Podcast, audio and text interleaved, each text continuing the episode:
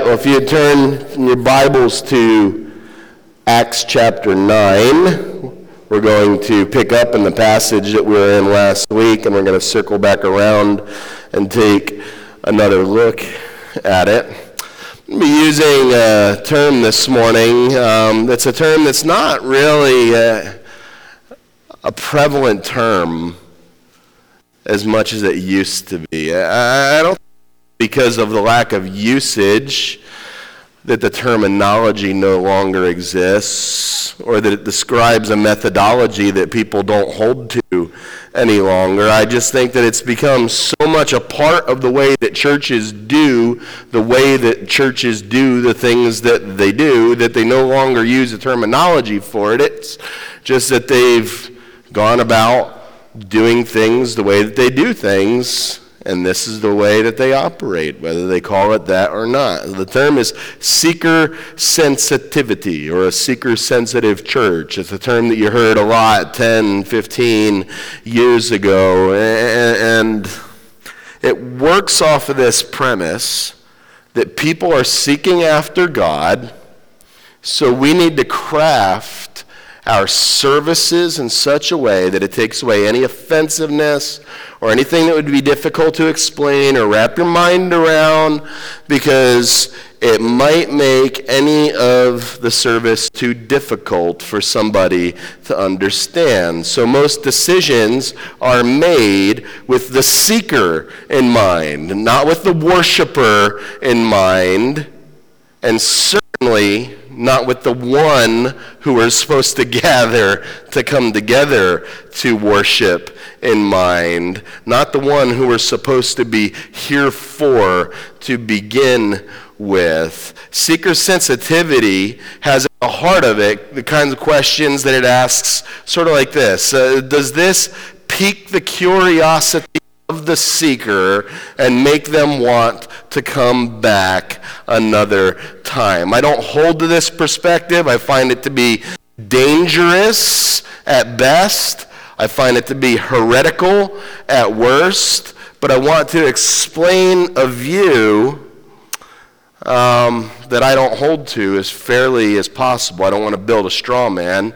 So I want to take you into the mind for a moment of the people who have really developed these ideas. And the idea was to take any of the real meat out of Sunday mornings and then to make them as non offensive and as non theological as possible. And if you're going to have a venue for that kind of stuff, then have venues for that kind of stuff during the week, whether it be small groups or programs or, or classes or workshops, and have that stuff go on throughout the week. But Sunday morning is all about the seeker and their sensibilities. And man, this is still very real. I just sat with a man who's starting a brand new church, and this is the model that he's using to kick off this church. So it may not be as prevalent, but you can't look at me as if this does not exist either. So, a few signs that things are moving downhill pretty quickly. And if you ask me, they've started downhill if you are in the seeker sensitive movement, but I digress. The focus began to be more on what will people think of God's word rather than preaching the full truth of God's word, whether or not they think or regardless of what they think about it. A service began to be more about orchestrating an experience rather than prayerfully putting together a God honoring worship service. Talk begins to be more about performance than whether something is God glorifying or not. So employment begins to be more about who could perform in a crowd pleasing fashion in a way that's received most popularly rather than who's the person that's going to be most faithful to God's word, like it says in Isaiah 66 1. This is the one to whom I will look, he who is humble and contrite and trembles at my word. Verses like that have no place within seeker sensitivity. Teaching begins to be very much about life lessons that apply during the week, and I can hang them on the fridge rather than being about lifting our eyes to the beauty and the majesty of our Savior. And the gospel began to be about how many pelts we can hang on the wall rather than how clearly we can articulate the only message that can reconcile you to the Father and bring a person from death to life. So, after you've completely and entirely clinically scrubbed and whitewashed the service, delivered as non offensively as possible by a bunch of folks who are more professional at being politically correct than loving Jesus, and never calling people to take up their cross and follow the only one who is worth giving everything in, in, in this life for all of this would be followed up with somebody setting the ambiance, because the ambiance is critical in seeker sensitivity, and that's where your $200,000 worth of lighting come in while some guy comes and softly strums his guitar with some other dude with a creepy voice saying, "Come, come forward.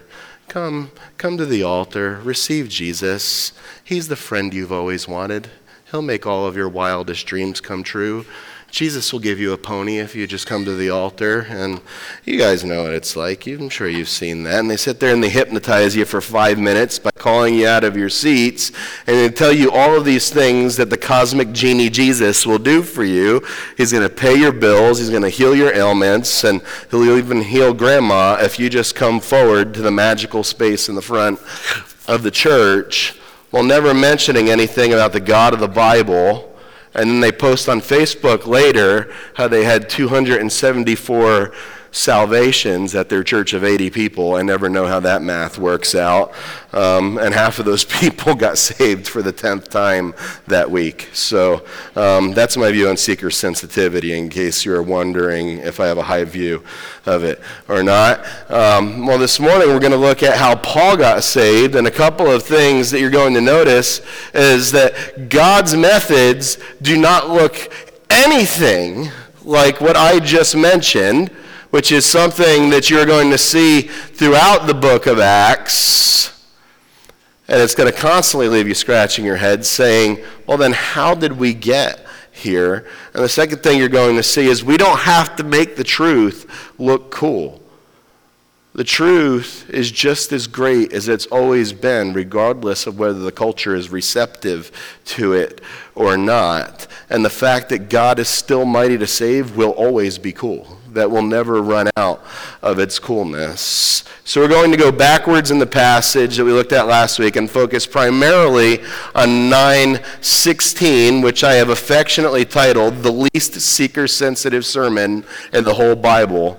I mean, compare what you're about to hear with all the gobbledygook that I just described to you and then you look at the word that Ananias was given for Saul in verse 16. Hey, Saul, come to Christ so that I could show you how much you're going to suffer the rest of your life for my name's sake. That's not exactly a seeker sensitive sermon, is it? I mean, and, uh, look, just a quick note. I'm not against, just so that none of you end up coming up to me and saying, hey, well, we should still make things nice and everything. I'm not against making things nice. So don't be that guy. I'm not against being sensitive to seekers. We should explain things. We should help people understand things. We should remove unnecessarily confusing things from our services and plan our services well so that they are well put together and they point everything to Jesus. And there is no distraction in there whenever we can guard against it. But what I am against, and I would argue that this passage and others like it are against, is watering down the good news for the sake of obtaining numbers. So this week we're going to slow down a little bit and we're going to look at Saul's conversion. We're going to ask a couple of questions. Would Paul's calling of come to Jesus and I will show you how much you need to suffer for my name's sake be something that would sell today in modern evangelical Christianity? Number two is do we under equip our Christians and even set them up by, for, uh, for failure by neglecting to tell them that this is going to be a part of the package along the way?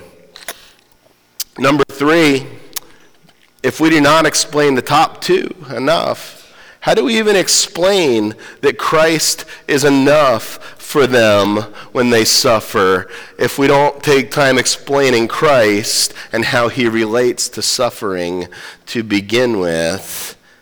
And lastly, we're actually going to look at every single passage where Paul describes either his sufferings or his callings to suffer in the book of Acts to show you the top three items are going to be true that suffering is part of the call to Jesus that suffering was something that God always told Paul part of the call to Jesus, that Christ was always enough when he suffered, showing that he was enough every single time he suffered. That's why I'm going to take you through every instance in Acts and hopefully it'll get us to get a biblical grasp on our calling and to realize that just like Christ was enough for Paul, he is enough for us. And the application I really want you to take home is these chapters are all about the outward movement of the gospel. These chapters are all about the gospel moving outward. Excuse me. And sometimes you can really fall into feeling. I don't know if anybody else struggles with this, but I fall into feeling this way.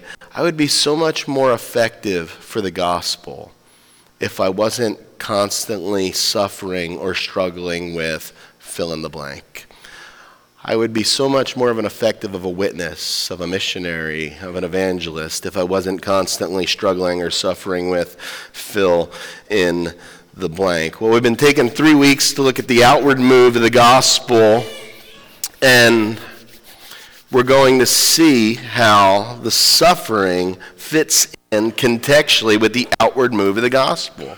Because you're going to see that by tracing Paul's suffering through his life, that the gospel moved forward because of his suffering, not in spite of it.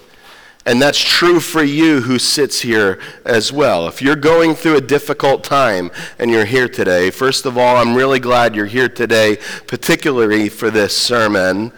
And I want you to know that the gospel will be working in and through your life because of the suffering that God is allowing into your life, not in spite of it. So we'll start our reading at verse 10 we have Bibles in the seat backs in front of us. Um, it's also going to be projected behind us. We uh, went through the whole passage last week, I'm going to go quickly through 10 because 15 is really where I want to start. So, looking at verse 10, it says, Now there was a disciple at Damascus named Ananias, and the Lord said to him in a vision, Ananias, and he said, Here I am, Lord. And the Lord said to him, Rise and go to the street called Straight at the house of the Lord, Look, and there is a man of Tarsus named Saul, for behold, he is praying, and he has seen in a vision a man named Ananias come in and lay his hands on him so that he might regain his sight. But Ananias answered, Lord, I have heard from many about this man, how much evil he's done to the saints at Jerusalem. And here, he has authority from the chief priests to bind all of those who call on your name. But the Lord said to him, Go, for he is a chosen instrument of mine to carry out my name to the Gentiles and the kings and the children of Israel. For I will show him how much he must suffer for the sake of my name. So Ananias departed and entered the house. And laying his hands on him, he said, Brother Saul, the Lord Jesus, who appeared to you on the road, by which you had come, sent me so that you might regain your sight and be filled with the Holy Spirit. And immediately something like scales fell from his eyes, and he regained his sight. Then he rose and was baptized, and taking food, he was strengthened. So the Lord instructs Ananias exactly what to do and say. And it's not like Ananias does this without struggle. He was an obedient servant, but even though he's an obedient servant, he's saying, Lord, I know of this guy. This guy's bad news. This is the same Saul of Tarsus that's going around killing people, and he has letters to arrest people, to be able to take them in to the high priest. This is not a calling that I really want to have on my life, Lord. But let me make it clear that just because you're an obedient servant doesn't always mean that you're going to like the thing that you are called to. Um, my guess is they probably had like the sign up to be the guy who lays hands on Saul of Tarsus day at church that Sunday, and Ananias was missing, so he got volunteered. That's the way our elder board works. I don't know if that's the way you guys do things, but it's like that job that nobody wants to do. You look around and you're like, Tim's not here this week guess who just got volunteered? So Ananias gets volunteered. I don't think it was like that. I think God volunteered him. But anyway, so they look around the room and see Ananias isn't there, and he gets to be the one to go and lay hands on it. And I'm not kidding. Ananias really struggled with this calling. And friends, I want to make it clear to you that not everything that you are called to is going to be fun. We badly need people to teach the younger kids. I want to I'm just going to give some pitches for some ministries that we have here. And some of you hate little kids. I'm sorry, you're the ones with the troll of a heart, not me. Um, but some of you hate little kids. We badly need people to teach the little kids. So that might be an Ananias call for you. That might be something that you're doing more out of faithfulness than, yes, I have a real passion to teach the gospel to little children. We need people to safely sign the kids in and out and to ensure their safety over at the front desk that gets backed up over there. And you know that it's always, the computer's always going out and there's always angry parents sitting there. And I'm sure nobody's like, yes! That is the ministry that I want to be the kingdom maker that I always dreamt of being. We need people to help at the sound booth. That's a hard ministry, but it's a necessary one. And you see in verse 14, we see that Ananias struggled a bit with his calling, but God wasn't really looking for a vote about how Ananias felt about the matter. So in verse 15, God makes things pretty clear. He says, we can do things your way, or we could do things my way, or we could just do things my way, is basically the way that the Lord lays it out to him. An obvious but quick tangent when we do things God's way, they might not always make sense to us, but I promise you, they always have a purpose attached to them. God's ways are not always and rarely are the easiest of ways. God's ways rarely allow for shortcuts to be taken along the way. They might even take us down some unexpected or unwanted or awkward paths but God always has a purpose in it, and God's way will always be better than our way. And then we see the least seeker sensitive call to Christ of all time Come, and I will show him how much he must suffer for my name's sake, in verse 16. So there's no drawn out altar call, there's no pleading with people to just come up to the front and fill the altar, there's no offering of some free gift.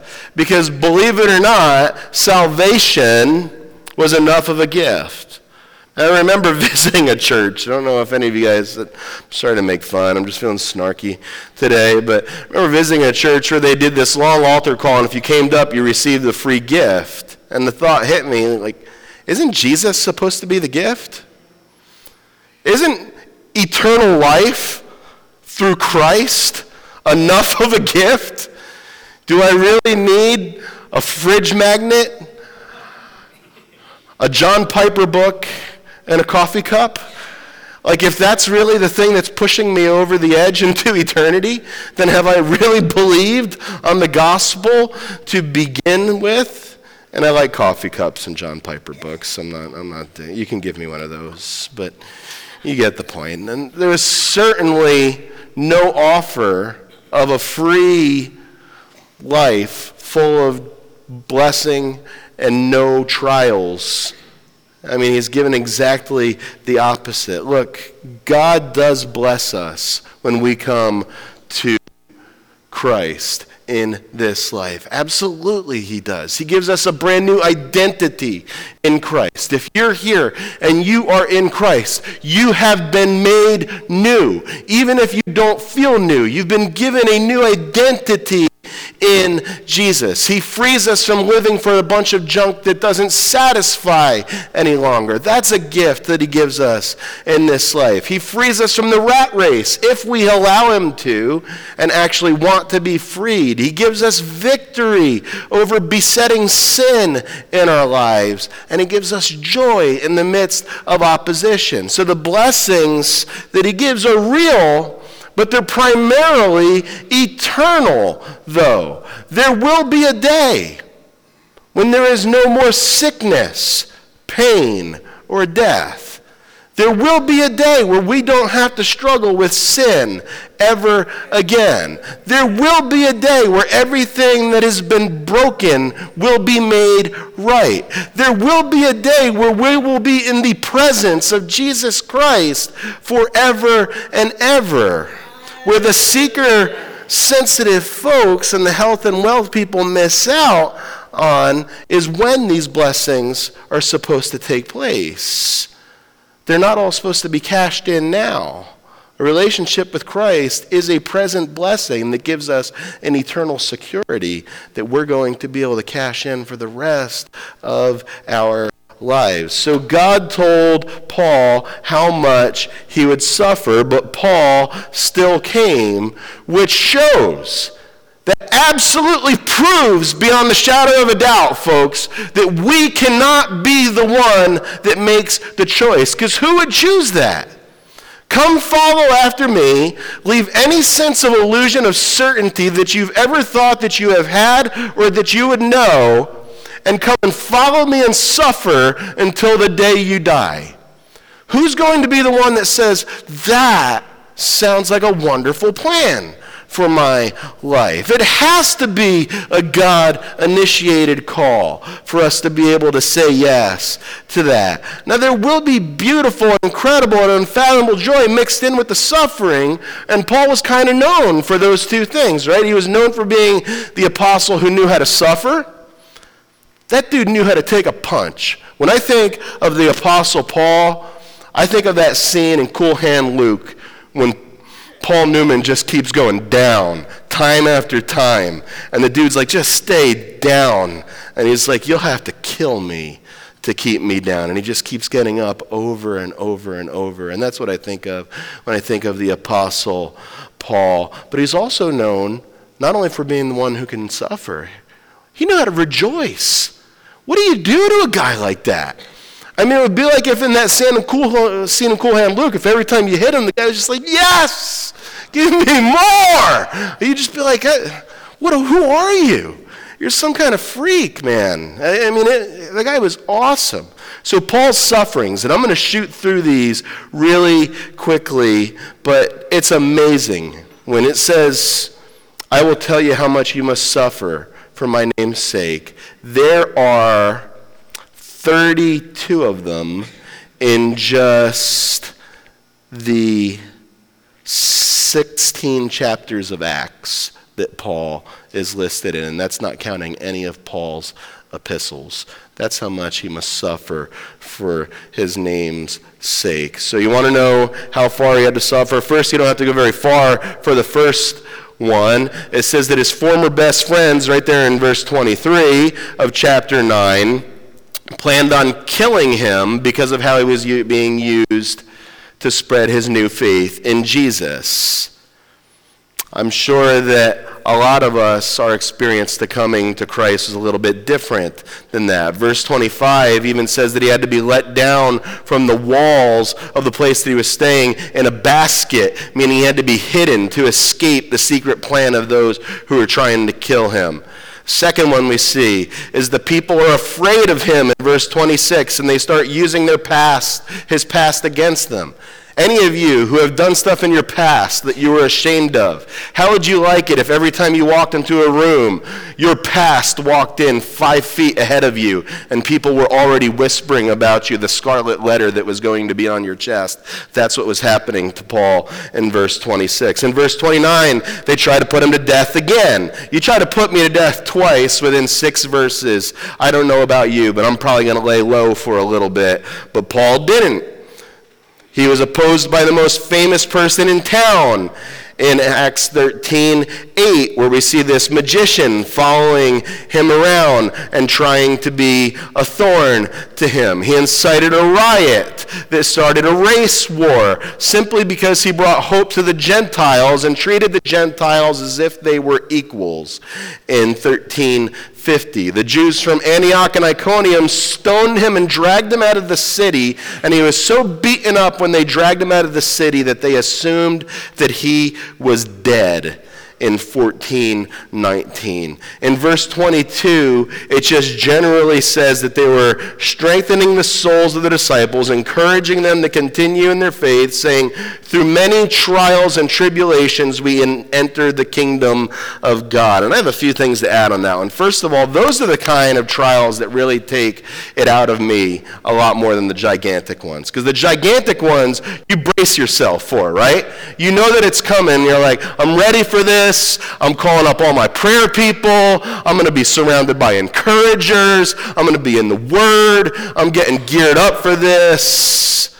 But here it's just saying they're going around trying to strengthen people, and they are just being beaten down and hacked away at as they are trying to strengthen the church. Man, those kind of trials just hurt. And then in Acts 15, 36 through 41, it says that there's such a sharp disagreement arose between the man who had been Paul's best friend and the person who advocated for him when the murderer first came into the church that his best friend ends up splitting and they can't hang out anymore. So that's part of his Christian experience. And then in Acts 16, 6 through 8, it says that he planted anywhere between four and six failed church plants. Think about that. Today in America, 85% of church plants fail. And 50% of those church plants that fail, the person who planted it ends up being divorced. That is a, he planted four to six failed church plants in Acts 16, verses 6 through 8. In Acts 16, 16 through 21, Paul is chased around and harassed by a demon possessed girl. That's probably when I'm throwing up my hands and I'm just like, all right, I'm done. You know, I just planted six failed churches. Now I even have demon possessed chicks chasing me around wherever. I, like, I'm out of here. This is enough is enough. Acts 16, 22 through 23. Paul and his traveling companions were both publicly beaten with rods and thrown into prison. Acts 17:5 the people from Thessalonica formed a mob and they dragged the guy Jason who all he did was let Saul stay at his house and they drag him into the middle of town and beat him with rods for letting Paul spend the night. In Acts 18:12 we see in Corinth a ruler of the area brought him up on baseless charges and threw him out of town. In Acts 19:28, the Ephesians start a riot, and literally the language there is try to rip Paul into shreds just because they thought that he was insulting their god Artemis of the Ephesians. In Acts 20, 17 through 38, Paul is leaving the church of Ephesus that he had spent two and a half years planting, and he's saying goodbye to the Ephesian elders. These people had become his best friends, and he's crying on their neck, saying, As soon as I leave, I'm telling you that savage wolves are going to come in, and they are going to completely destroy the church church that we had just spent two and a half years of our blood, sweat, and tears trying to build together for Christ. In Acts 21 11, a prophet tells Paul that if he continues towards Jerusalem, that he will be shackled and taken away in chains. In Acts 21 27, Paul goes down to the temple to make a vow, worship, and make peace with the Jewish leaders, but he's beaten, seized, and arrested instead. Um, boy, there's just so many more. He had such a fun life. In Acts 21, 28 through 40, a group of people gather to make up lies about him, slander him, and try to ruin his reputation and integrity. And in verse 31, it says they even attempted to kill him.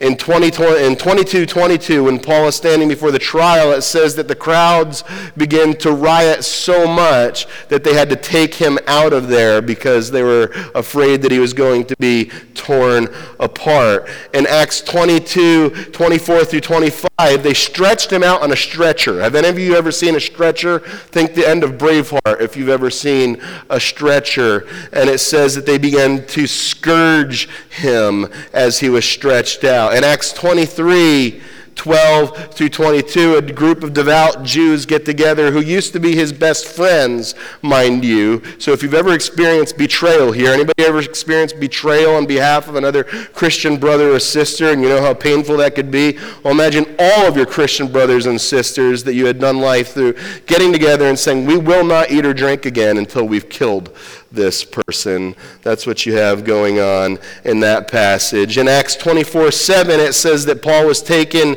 into custody with much violence. In 24, 26 through 27, it says that Paul was put into prison because of Felix, and Felix kept him there, hoping that he would get a bribe in order to let him out. So all Paul had to do is give him a little bit of coin and he could have been free, but he didn't want to sacrifice his integrity or the cause of the gospel. In 25:3 it says they summoned Paul from prison to Jerusalem because they wanted to ambush him along the way and kill him before he got there. In Acts 26, 30 through 32, Agrippa declares that he had done nothing wrong, meaning he tried Paul there's no wrongdoing, but he says, I'm going to send you back to prison anyway because I don't know what to do with you. In Acts 27, Paul was lost at sea for days with no food or no water. In Acts 27 39, Paul was shipwrecked and just escaped being murdered by the crew. In Acts 28 3, after escaping the shipwreck, he starts to build a fire for all the people who had just been involved in the shipwreck and is bitten by a poisonous snake as he's building them a fire. The people who had just plotted to kill him as he was trying to escape from this shipwreck that he wasn't even trying to escape from. And then he's re imprisoned in Acts 28. He's eventually beheaded after his imprisonment. That's 30 and 18 chapters of Acts. If I was to read to you the entire book of Second Corinthians, it just goes deeper and deeper. So, some wrap up points for you guys to take from this and why I wanted to survey all these to show that we don't want to preach an easy believe ism gospel is First of all, God has not called us to water down the gospel to make it more sensitive to a PC culture, nor could we ever come up with anything to make it more beautiful. That's the thing that blows my mind when people think that they're going to water down the gospel so that they can make it more applicable and more beautiful. Do you honestly think that the thing that you're going to invent is going to be more beautiful than what God invented? Do you honestly consider yourself or fancy yourself such a good story writer that you're going to write a better story than God wrote to be our eternal story through the gospel? Number two is up until this point, we see that God had been using human instruments to take the gospel outward, but now we see that he uses other things, such as pain, to move his people to where he wants to. Has anybody ever been moved a certain direction that maybe you thought you weren't going to go because pain moved you there? And you ended up somewhere that you never thought you were going to end up, and you're like, man, this was pain that moved me to this place. And you can look back on it and you say, thank God for that pain, because God knew that I needed exactly that at exactly that time. Number three, if you're here and you're going through tremendous trial, it does not mean that God is not working through you. It just means that God's working through you in a way that may not be comfortable to you at this time. So, why go backwards and look at Paul's calling and response? Because, first, is it makes sure that the gospel that was preached to you is the true gospel. There is too much easy believism that has been preached today. You need to hear the true gospel that there was nothing that you could possibly ever have done to be able to atone for your own sin. And you are trusting in one of two things to make atonement for your sin. Either you think that you are going to live your life self atoning for it yourself and paying the price for your own sin, and it still will not be enough when you get to the end of your life, no matter how moral of a life you live. Or you can believe that Christ atoned for your sin for you fully at the cross, said that it was finished. He took his righteousness, positionally put it on you, took your unrighteousness off, put it on himself, and when he said it is finished, he paid both for your unrighteousness, gave you his righteousness. Then he walked out of the grave, conquering the death that you deserved, and gave you eternal life. That's the true gospel. So if you've heard anything less than that, that's not the gospel. It also makes sure that the gospel, not only that was preached to you, but the gospel that you believed in was the true gospel. Is that what you have believed in? If you're, if you're here, I'm going to give you a quick litmus test to see whether you've believed in the true gospel. If you're here because you're thinking, if I read my Bible enough, if I go to church enough, if I do enough stuff, then I can make up for all the bad stuff that I did formerly in my life, then you're still trying to atone for your own sin and you haven't trusted what Christ did for you on your behalf at the cross. Because there is never enough that you could ever do to be able to atone for your own sins. So what are you believing in? Do you either you have to believe one of the two. You either believe that Christ paid the whole thing or that you're going to pay the whole thing. Those are the only two people that can pay it. You can't look to the guy to the right or your left and be like, Can you pay for it for me? It doesn't work like that. Either Jesus paid it all or you pay it all. Number three, it shows that God has not stopped working in your life in spite of trials. Look, there should be no such thing as us saying something like, God could really working in my life if it just wasn't for this. And, brothers and sisters, please let that be an encouragement to you. I've sat with so many of you who are unemployed, underemployed, going through physical maladies, going through situations with your families that are just absolutely heartbreaking and horrendous. And I know the enemy has you exactly where he wants you when he tells you things like, you can't really be used by God until you clear this or that out of the way. That's a lie from the pit of hell. God is allowing those things to be in your life because he wants to show himself miraculous on his own behalf and show you how good he truly is. It's not that this thing has to be cleared out so that God could be working. God is working even in the midst of that thing going on in your life. And whatever the this is, just might be the thing that God is using to bring about a giant work in your life that you would have never been able to have seen otherwise. And lastly, it shows us that the thing that we often think of as our biggest diversion is actually God's way of taking us or keeping us exactly where He wants us to be so that we could be able to say, listen to these verses. It's only if we believe this gospel that we could say these truths in Philippians chapter 3. It says, Indeed, I count everything as loss because of the surpassing worth of knowing Christ Jesus my Lord for his sake, I have suffered the loss of all things, and I count them as rubbish in order that I might gain Christ and be found in him, not having a righteousness of my own that comes from the law, but that which comes through faith in Christ, the righteousness from God that depends on faith. Listen to this that I may know him Brothers and sisters, if you're here today and you're going through tremendous trial, please be encouraged by this. This was Paul's prayer.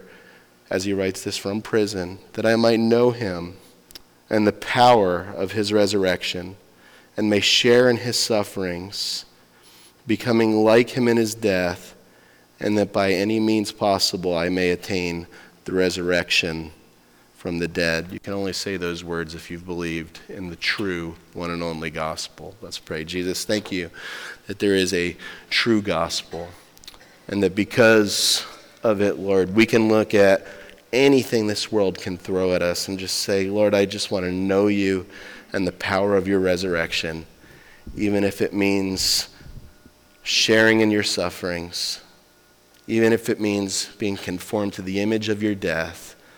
By whatever means necessary, may this world be rubbish and may Christ be all in all. And we ask this in Jesus' name. Amen.